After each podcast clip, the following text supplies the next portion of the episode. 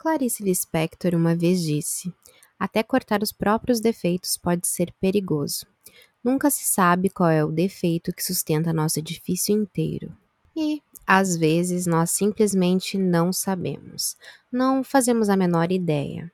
Às vezes, o que parece ser um defeito, talvez seja exatamente a grande base que sustenta todo o nosso edifício, toda a nossa história. Para Valerie Justice, a sua grande base era sua filha Erin Justice, de 15 anos, e por ela, Valerie daria sua própria vida. Para tal, ela se propôs, após o divórcio, a evitar um segundo relacionamento, até que Erin entrasse na universidade e dedicou toda a sua energia, única e plenamente, para a filha. Essa poderia ser uma falha no seu plano pessoal, como indivíduo, mas Valerie parecia decidida em se manter assim, e isso aconteceu durante os seis anos seguintes. Até que em 2003, Lawrence Lovejoy apareceu na vida de Valerie, enquanto Erin passava férias de verão na casa do pai.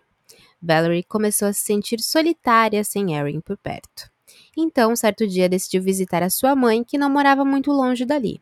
A mãe de Valerie era aposentada e cuidava de crianças. Uma delas era a filhinha de Lawrence, que muitas vezes estava por lá ajudando a mãe da Valerie, consertando alguma coisa.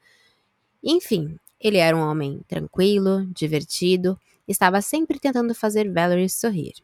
Trabalhava como pintor e tentava juntar os cacos que o divórcio lhe causou. E com a frequência das visitas de Valerie, os dois aos poucos foram se aproximando. Papo vai, papo vem, Valerie descobriu que Lawrence estava procurando um local para ficar e ela precisava de ajuda com o aluguel. Então ela lhe ofereceu moradia até o final do verão no seu apartamento em Naperville, Illinois. Até que Erin voltasse, por que não?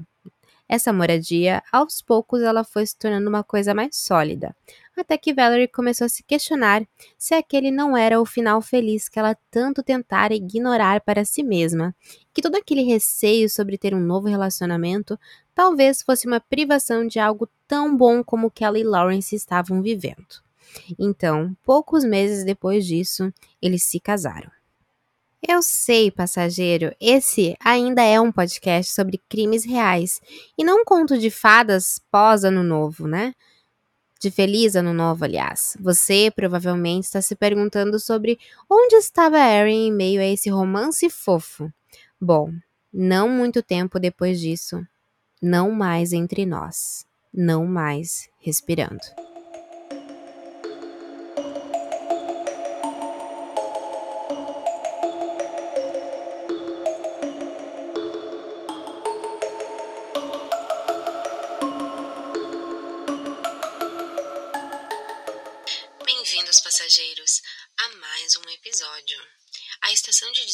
Seguir é a estação do crime.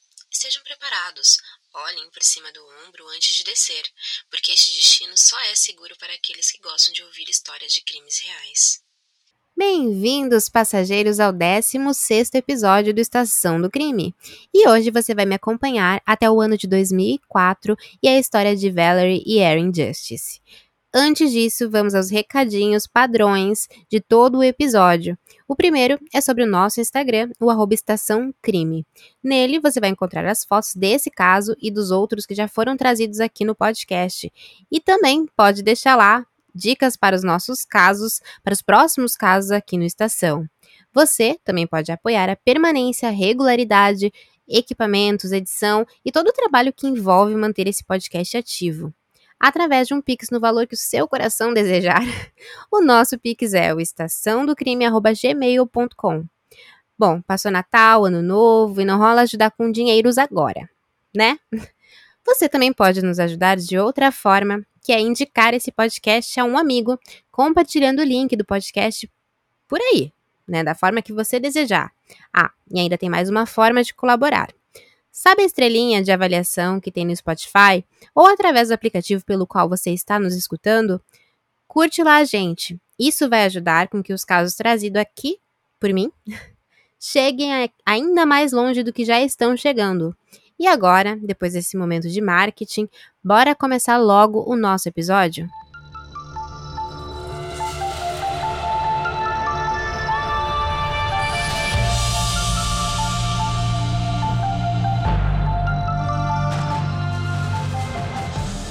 Este episódio pode conter descrições gráficas de crimes reais. Se esse tipo de conteúdo pode ser sensível para você ou despertar algum tipo de gatilho, por favor, pule de podcast. Episódio 16 Justiça para Erin Antes que Valerie Justice vivesse o seu romance ideal, ela teve alguns anos em outro casamento. O nome do boy era Edric, e juntos eles tentaram por sete anos ter um bebê. Vendo que seria muito difícil conceber um bebê de forma natural juntos, decidiram então recorrer à adoção. Depois de algum tempo, eles conseguiram sim adotar gêmeos, um menino e uma menina, mas isso acabou em decepção não muito tempo depois, já que os pais das crianças voltaram atrás na decisão da adoção. Apesar da notícia triste, eles não desistiram e não demorou até que a agência de adoção falasse sobre uma bebê de 10 semanas. Porém, ela tinha passado seu início de vida no hospital, lutando por sua vida contra uma meningite espinhal.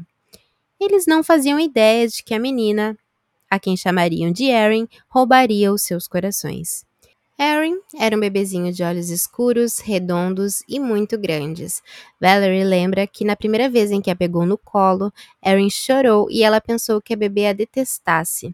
Mesmo assim, eles a adotaram e depois de muito cuidado e amor, os problemas de saúde de Erin cessaram. Aos dois anos, Erin já sabia amarrar os sapatos. Ela adorava presilhas no cabelo, adorava roupas, tinha uma coleção de ursos chamados Beanie Babies, Polly Pockets e Barbie edição natalina que ela manteve consigo mesmo depois de mais velha. Heidi, como era conhecida pelos amigos, estudava em uma escola na cidade de Aurora e se destacou muito como corredora na equipe de atletismo. Erin detestava matemática, manhãs e valentões. Ela adorava escrever poesia, dançar, ouvir música pop e blues, a moda antiga. Sua comida favorita era o arroz vermelho da sua avó. Só abrindo um parêntese, eu não fazia a menor ideia do que era arroz vermelho. Então, para aqueles que, assim como eu, também não sabem o que é, dá um Google e perceba nas fotos que ele literalmente é um arroz bem avermelhado, que faz muito sentido. Ele é um tipo de arroz integral, pelo que eu entendi, muito saudável. E para mim, me lembrou muito sementinhas de girassol. Pode estar muito errada, mas me lembrou, tá? Ele é um arroz, mas num tom bem acobreado. Fechando esse parênteses, Erin ela também adorava piqueniques em família, brincar com seu cachorro Duke. Ela trabalhava, às vezes, como babá para juntar um dinheirinho. Erin queria ser tudo, desde uma modelo até uma investigadora criminal. Erin era só uma garota. Aos oito anos, os pais de Erin se divorciaram e a sua mãe passou a trabalhar em dois empregos para conseguir dar conta das duas. Foi nessa fase que Erin disse para sua mãe que um dia no caminho de casa alguém tinha violentado ela sexualmente. Valerie denunciou isso à polícia, mas mais tarde ela descobriu que havia sido uma mentira de Erin, num esforço de chamar a atenção da mãe. Quando a Erin, de 15 anos, descobriu que enquanto ela viajava, a sua mãe havia conhecido alguém, havia começado a namorar essa pessoa e que essa pessoa agora morava com elas, ela não ficou nem um pouco feliz. Mas, aos poucos, Lovejoy foi conquistando Erin o suficiente para que Erin servisse até mesmo de testemunha no casamento deles em novembro de 2003. Após o casamento, Lovejoy e Valerie começaram a juntar dinheiro para a compra de uma casa na cidade de Aurora. Estavam muito perto disso em março de 2004, quando as coisas começaram a ficar estranhas. Apesar de Lovejoy parecer um cara normal, ele começou a ter certo comportamento obsessivo com Valerie, implicando quando ela ia visitar a sua mãe e tentando afastá-las, mas principalmente sobre Erin. Isso apenas um mês após oficializarem a união. Erin era apenas uma adolescente e, como tal, ela passava algum tempo no seu celular. Lovejoy acabava implicando muito com esse hábito. Houve um dia em que, quando Valerie chegou, ambos gritavam muito um contra o outro. Erin chegou a gritar para que Lovejoy fosse embora, que aquela era a sua casa.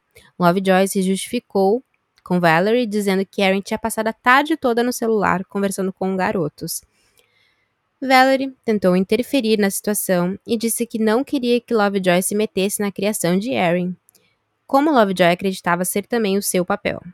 Lawrence não aceitou isso muito bem porque Isso diferenciava bastante da criação de ambos, né? Lawrence acreditava que casando, né, com a Valerie, ele também assumia um certo papel de pai.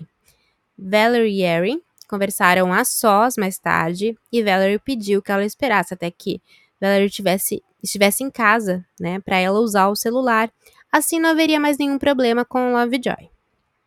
Alguns meses se passaram e nenhum novo grande atrito aconteceu entre elas, né, entre eles. Até as vésperas da mudança para a casa que eles haviam comprado. A ansiedade de todos já estava mil, as coisas encaixotadas, Valerie mantendo dois empregos, o que deixava ela muito tempo fora de casa. Erin continuava sua rotina escolar no segundo ano do ensino médio, muito ativa nos esportes, em casa passava a maior parte do tempo sozinha, ou com Lovejoy, que trabalhava apenas no turno da noite, o que deixava tempo de sobra para muitos estranhamentos entre eles.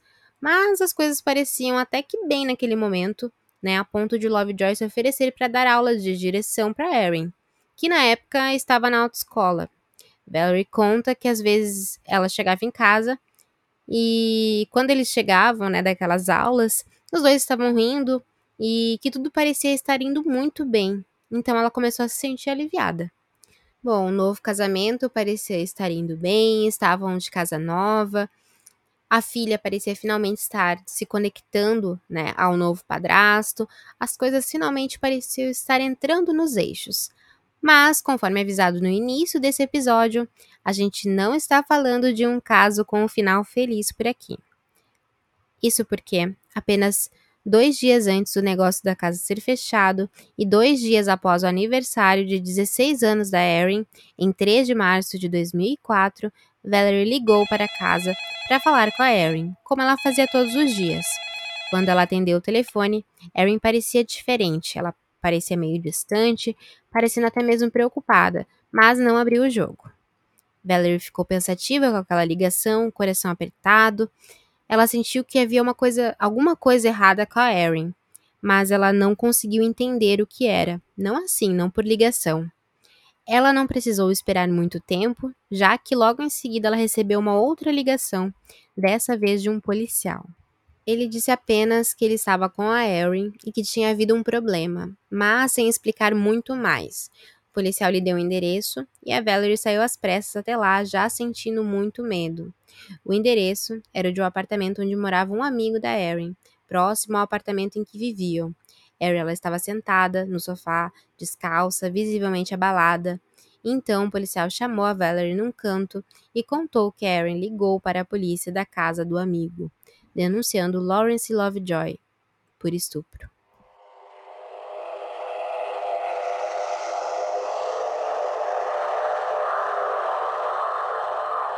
Os poucos alicerces que Valerie tinha construído ao redor de si estavam ruindo. Segundo Erin, depois do treino na equipe de atletismo da escola, ela foi para casa como geralmente fazia. Erin parecia cansada e Lawrence, observando, sugeriu que ela deveria estar dolorida do treino e se ofereceu para fazer uma massagem nela. E ele fez. Só que a massagem se tornou algo mais e os sinais de alerta de Erin se acenderam. Ela começou a se debater, Lovejoy tentou beijá-la, ela pediu e implorou que ele parasse, mas ele continuou. Mais tarde, Erin escreveu uma carta de quatro páginas contando sobre todas as investidas que Lovejoy realizou e que a agressão sexual parou apenas quando ele ouviu um barulho na garagem de casa. Após a agressão, ela saiu do apartamento descalça, levando seu cachorro Duke consigo e correu até a casa do amigo, onde eles chamaram a polícia. De início, Valerie relutou para acreditar no que estava acontecendo, levando em conta que Lovejoy também tinha uma filha e a breve história que eles estavam construindo. Era difícil associar o homem divertido e com objetivos tão parecidos com os seus com aquele que Erin agora descrevia. Aquilo podia ser apenas uma criação de Erin, uma forma de demonstrar sua rebeldia e discordância sobre aquele casamento. Será? Mas as contas não batiam. Erin e Lawrence pareciam tão bem nos últimos dias. Por que, que a filha inventaria algo tão grave assim? Fosse como fosse, Valerie disse para Erin que apoiaria totalmente. Ela levou a filha para o Edward Hospital em Naperville, onde foi realizados os exames para a constatação do estupro. Amostras foram coletadas no seio esquerdo de Erin e na bochecha, onde ela indicou que Lovejoy tinha beijado. Após os exames, o médico disse que não havia uma evidência clara de penetração e Valerie ficou com aquela pulguinha atrás da orelha. Ela lembrou da ocasião na infância em que Harry alegou ter sido agredida, sem que nada tivesse realmente acontecido. Valerie chegou a questioná-la, mas Erin reafirmou que foi estuprada pelo padrasto e que nada daquilo era por causa de suas rusgas com ele. Erin prestou depoimento e Lovejoy foi preso por agressão sexual, mas liberado em seguida, até que saísse o resultado do teste de DNA. Sem uma confissão, a polícia não tinha nada para mantê-lo preso. Além disso, eles se viram diante da incerteza de Valerie, que mencionou o evento quando Erin ainda era criança, de um estupro que não ocorreu. Lawrence também não tinha nenhum histórico de violência anterior. Durante o caso, né, veio a, a conhecimento de que ele teve duas ordens de proteção anteriores uh, solicitadas pela sua ex-esposa, mas ela retirou as duas mais tarde. Então, naquele momento, né, não ter nenhum registro de violência anterior, né, trazia muitas dúvidas para o caso. Apesar disso, a polícia aconselhou Valerie a manter uma ordem de restrição contra ele, o que ela não fez. Com o negócio da casa fechado, Valerie e Erin se mudaram para a casa comprada em Aurora, enquanto Lovejoy vivia no apartamento. Obviamente, Lawrence alegava inocência. Na sua versão, ele havia questionado Erin naquela tarde sobre o uso do celular e ela havia ficado chateada com ele e por isso inventou aquelas acusações. Ele tentou contato com Valerie muitas e muitas e muitas vezes e assumiu ter preparado um banho para Erin e massageado as suas pernas, mas que jamais teria ido além disso. Valerie se manteve firme e manteve a filha distante de Lawrence. Disse que, independente do resultado, ela apoiaria a filha. Por outro lado, ela não cortou totalmente os, os laços, né, o contato com Lovejoy. Eles ainda se falavam e se viam constantemente. Ele, inclusive, pediu várias vezes que a queixa contra ele fosse retirada, voltando a repetir que, né, que toda aquela situação era por causa de uma briga por causa do celular. A Valerie discordou várias vezes, dizendo que o resultado de DNA falaria por si mesmo mas esse resultado levaria algumas semanas ainda para ficar pronto. E essa relação não totalmente cortada com Lawrence, ela parecia um elo, mesmo que frágil. Tanto que quando Valerie ela teve um problema com o Duke, o cachorro da família, ela recorreu ao Lawrence. Como eu já tinha comentado, a Valerie tinha dois empregos e pouco tempo de sobra. Duke ele ficou doente no dia 27 de março de 2004, 24 dias após a acusação de estupro. Valerie pediu ajuda ao Lawrence para que ele levasse o cachorro ao veterinário e ele concordou. Algumas fontes divergem nessa informação e eu não consegui achar algo que fosse absolutamente claro. Algumas fontes dizem que Lawrence tinha acesso à casa em Aurora através de uma chave que ficava embaixo de um vaso próximo à porta e que Valerie deixava que ele entrasse quando Erin não estava. Outras fontes dizem que não, que ele tinha ficado no apartamento em Naperville e tinha zero acesso ao apartamento em Aurora, a casa, né, em Aurora. Valerie saiu muito cedo naquela manhã, antes que o dia raiasse para o seu segundo emprego em um posto de gasolina. Erin estava com viagem marcada para a casa do pai naquela manhã, onde passaria alguns dias. Então, se Lovejoy fosse até a casa, ele não a encontraria. Valerie deixou a chave escondida num lugar que Lovejoy poderia acessar, possivelmente embaixo do tal vaso mas no último minuto, Edric, o pai de Erin, cancelou e disse que poderia buscar a filha apenas no final daquela tarde. Valerie remarcou a consulta no veterinário para mais tarde naquele dia e avisou Lovejoy de que ele não poderia ir até a casa já que Erin estaria lá. E parecia tudo certo. Valerie seguiu sua rotina e, como todos os dias, ela ligou para a filha. Mas Erin não atendeu. Ela ligou então mais uma vez e nada. Valerie não sabia dizer quantas vezes ligou para Erin, todas sem sucesso. Aquilo tirou sua concentração, afinal, porque a filha não respondia.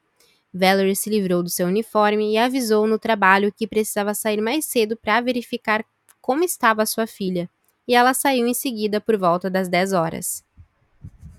Poderia bem não ser nada, Talvez fosse só o coração de mãe apertando, provavelmente por besteira. Quando Valerie chegou à nova casa em Aurora, ela percebeu de imediato que a porta estava entreaberta. Aquilo era muito estranho, né? Já que quando ela saiu a casa estava fechada, trancada às chaves. Alguns passos para dentro e ela ouviu os latidos de Duke, que parecia estar trancado na lavanderia. Percorrendo os olhos pela casa rapidamente, Valerie subiu diretamente para o segundo andar, onde ficava o quarto de Erin. Mas seu coração apertou mais um pouco. Logo ela notou que tinham manchas escuras pelo corrimão e carpete, e essas manchas foram seguindo pelo corredor acima. O quarto de Erin estava vazio e haviam manchas vermelhas no batente da porta, como se alguém tivesse tentado entrar ali e tivesse sido impedido. Essas manchas foram aumentando conforme ela se aproximava do banheiro. Logo que Valerie chegou até a porta, a porta do banheiro, o seu coração praticamente parou. Mesmo em choque, ela correu até a figura nua boiando de bruços sobre a banheira, numa água vermelha que parecia apenas sangue o que havia por toda parte na banheira, nas paredes, na Erin. Valerie ainda tentou tirar a filha da água, mas não conseguiu. Ela correu em desespero para fora da casa e ligou para o 911.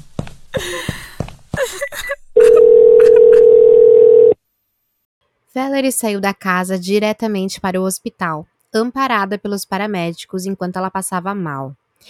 Erin com apenas 16 anos, estava morta. Não por causas naturais ou mesmo como uma tentativa de suicídio, como o sangue na banheira parecia sugerir. Na verdade, muitas coisas levaram aquilo. Erin Justice, antes de tudo, lutou por sua vida e lutou muito. Provavelmente essa luta iniciou-se na cozinha. Havia manchas de sangue no chão da cozinha, na mesa, nos balcões, armários e pia. Havia também uma frigideira possivelmente usada para bater em Erin, e essa frigideira ela estava manchada de sangue. No balcão da cozinha haviam aqueles blocos de facas, e ambos os blocos estavam no chão e com facas faltantes. Após isso, parecia ter havido muita resistência no deslocamento de Erin até o banheiro, já que tinha sangue espalhado por todo o caminho até ali, inclusive na maçaneta do banheiro. Uh, haviam também marcas no ladrilho do banheiro, que foram identificadas como pegadas parciais e nuas de alguém que não era Erin. Além disso, as manchas na maçaneta, por cima daquelas manchas de sangue, elas combinavam com marcas de luva. Erin sofreu cortes profundos, provavelmente já no banheiro. Esses cortes cortaram músculos e artérias e chegaram quase até o osso do seu pescoço. Também haviam cortes profundos nos seus pulsos, Testes toxicológicos indicaram que, além de ter sido espancada e esfaqueada, Erin ingeriu uma dose letal de medicamentos de venda livre antes da sua morte, provavelmente tendo ingerido na cozinha antes de ser arrastada até o andar de cima, onde lutou mais uma vez contra o seu agressor e foi forçada a entrar na banheira. Havia água nos seus pulmões e estômago, como resultado de um afogamento. Ou seja, a Erin ela foi brutalmente assassinada, sendo espancada envenenada, tendo seu corpo cortado, machucado e tendo sido, por fim, afogada. A causa final da sua morte foi resultante de afogamento. Aquela menina ela não fez nada além de lutar bravamente e incansavelmente pela sua vida. E tudo, infelizmente, culminou no que parecia ser uma encenação de uma tentativa de suicídio muito ruim. A polícia ela constatou que a porta da casa estava trancada e não foi forçada. Alguém que possuía a chave daquela porta a abriu. Ou então Erin abriu a porta por dentro. Não achei em lugar nenhum a informação sobre a chave que Valerie tinha deixado para que Lawrence entrasse, mas uma fonte disse que houveram buscas por ela mais tarde no chaveiro do Lawrence e não encontraram a chave. Ainda no hospital, a irmã da Valerie ela ligou para o Lovejoy para contar o que havia acontecido e falar que a Valerie tinha passado mal e estava internada, afinal ela ainda era a mulher dele, pelo menos legalmente. Lovejoy disse que iria até lá ver a esposa, mas ele nunca compareceu. A polícia estava aguardando por ele no hospital.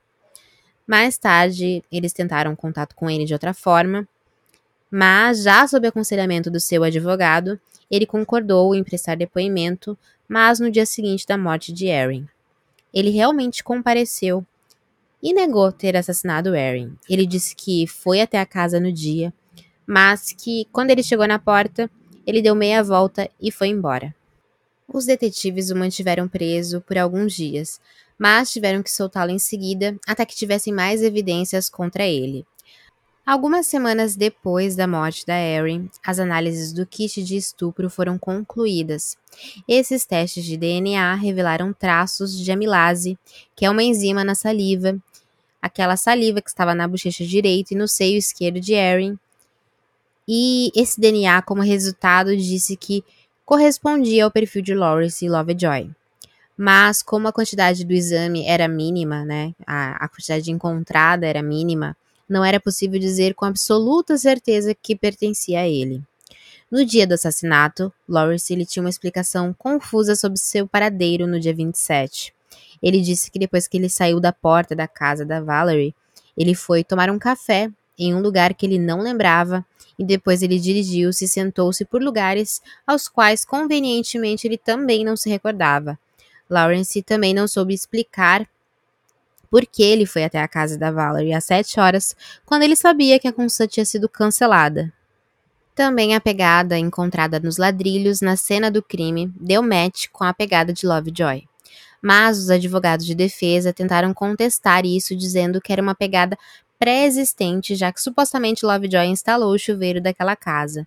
Esse detalhe ele não fica claro se ele ocorreu antes ou depois da acusação de estupro levando em consideração que o ok sobre a compra da casa saiu dias depois da acusação.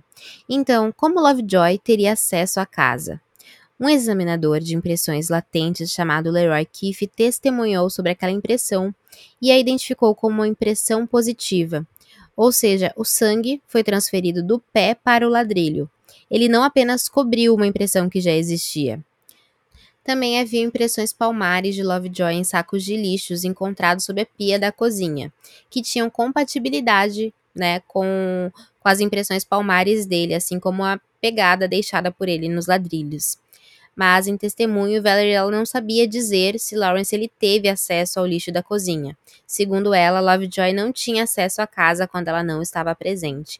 Também aquelas impressões que estavam na maçaneta da porta, né, que estava manchada de sangue, e que tinham impressões de luvas, elas tinham compatibilidade com luvas que o Lawrence usava no trabalho.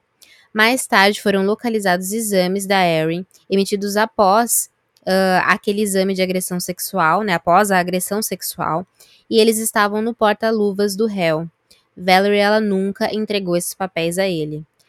Lawrence Lovejoy foi preso pelo assassinato de Erin cinco meses após o crime após a polícia colher evidências físicas suficientes que o levassem a julgamento. Ele alegava inocência. Lawrence nunca pediu desculpas ou assumiu o que tinha feito, nem mesmo sobre o estupro. Numa ocasião em que Valerie o encontrou sob orientações da polícia, uh, em que ela carregava uma escuta consigo, na tentativa de tirar uma confissão dele, ele tentou, em todo momento, uh, se concentrar no relacionamento que ele tinha tido com Valerie, e disse que estar longe dela naquele momento de luto o estava matando. Essa tentativa de confissão foi fracassada, né, mas com todas as evidências contra ele, Lovejoy ele ainda assim foi considerado culpado em 2007 e condenado à pena de morte. Mas seu julgamento foi anulado por contestação de provas. Um novo julgamento ocorreu mais tarde, mas o novo júri decidiu que ele não era elegível à pena de morte, já que ela estava sendo abolida no estado. A decisão final ocorreu em 15 de março de 2011, quando Lovejoy foi finalmente condenada à prisão perpétua por assassinato e estupro de Erin Justice. Muitas questões sobre as falhas do sistema foram levantadas nesse caso, no que se referia à segurança de Erin sendo menor de idade. A polícia duvidou de Erin, mesmo com seu testemunho, e não providenciaram uma proteção maior a ela enquanto o resultado de DNA não saía. A assistente social não deu continuidade ao caso, além de uma visita inicial na delegacia. A própria Valerie, em vários momentos, teve suas dúvidas sobre a veracidade do testemunho de Erin. Essa culpa provavelmente assombra e continuará assombrando a todos os envolvidos, desde autoridades até seus familiares e principalmente a sua mãe. A própria Valerie disse em dado momento que durante o tempo em que aguardava os resultados dos testes de estupro, em conversa com Lawrence, ela implorou para ele que aqueles resultados não concluíssem que ele tinha realmente estuprado sua filha. Valerie, em inúmeras entrevistas, se justificou dizendo que sempre esteve ao lado de Erin, só que os resultados demoraram muito para sair. O tempo do resultado do exame, mesmo parecendo meio longo, não foi realmente tão grande assim. O resultado ele levou cerca de quatro semanas e em muitos outros casos eles levam bem mais tempo para ficarem prontos. Mas a principal falha em comum nesse caso foi garantir um plano de segurança a Erin, independente dos resultados de DNA. Lawrence e Erin nunca deveriam ter tido a oportunidade de estarem juntos enquanto a investigação de estupro não fosse encerrada, e muitas pessoas eram responsáveis por sua segurança. A impressão que eu tenho desse caso é que Erin, ela foi cuidada, mas houve falha na atenção sobre esses cuidados. Houve muita dúvida sobre suas acusações, mas antes de tudo, Erin era só uma criança, era só uma menina. Ela só precisava ser cuidada. Já a polícia responsável, inicialmente né, pelo caso, disse que não havia como proteger Erin do plano de um assassino frio e calculista, que eles não tinham uma bola de cristal nem como prever o que ia acontecer e que ninguém era culpado além de Lawrence Lovejoy. A avó de Erin acredita sim que a polícia errou, né, erroneamente, uh, agiu erroneamente, aliás, e que deveriam tê-lo mantido preso desde o início, Valerie, ela luta contra uma culpa insistente e constante. Isso lhe causou uma depressão que resultou em uma internação de duas semanas. Ela toma medicamentos contra a depressão e frequenta hoje um grupo religioso que tem a mantido viva na esperança, né, segundo suas crenças, de um dia poder rever a sua filha. Valerie ela sente todos os dias uma falta imensa de Erin, dos seus olhos amendoados e dos seus sorrisos com covinhas. Ela relembra da última conversa com a filha na noite anterior ao assassinato. Ela disse para Erin ir até ela. Erin então subiu na cama da sua mãe, como fazia quando ela era garotinha. Elas conversaram por um tempo. Erin voltou para o seu quarto, mas antes de sair, mãe e filha disseram um último eu te amo. Valerie conta que Erin era uma pessoa linda, por dentro e por, e por fora que mesmo não compartilhando o mesmo DNA, ela era para ser sua filha, elas combinavam perfeitamente. Que ela não poderia ter concebido uma filha melhor.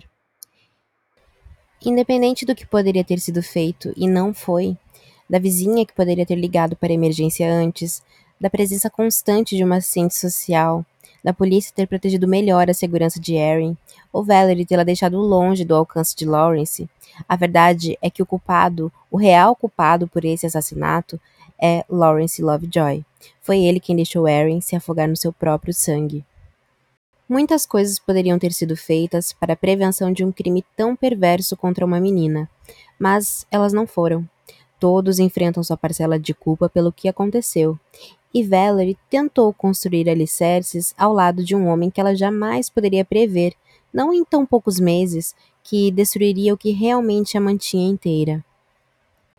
E, gente, esse caso me fez pensar nas inúmeras pessoas que acabam caindo em relacionamentos, às vezes até mais duradouros que o desse caso, em que o parceiro é abusivo, violento, outros como Lawrence, que não dão sinais imediatos. Eu não culpo a Valerie, afinal, quem seria eu para julgar alguém por algo, né? Mas eu acredito que a Valerie ela fez o que podia na situação que ela tinha, e que poderia ter feito outras coisas que dariam outros resultados e que esse resultado talvez fosse eu não estar escrevendo sobre esse caso hoje, não estar fazendo um, um podcast sobre esse caso hoje.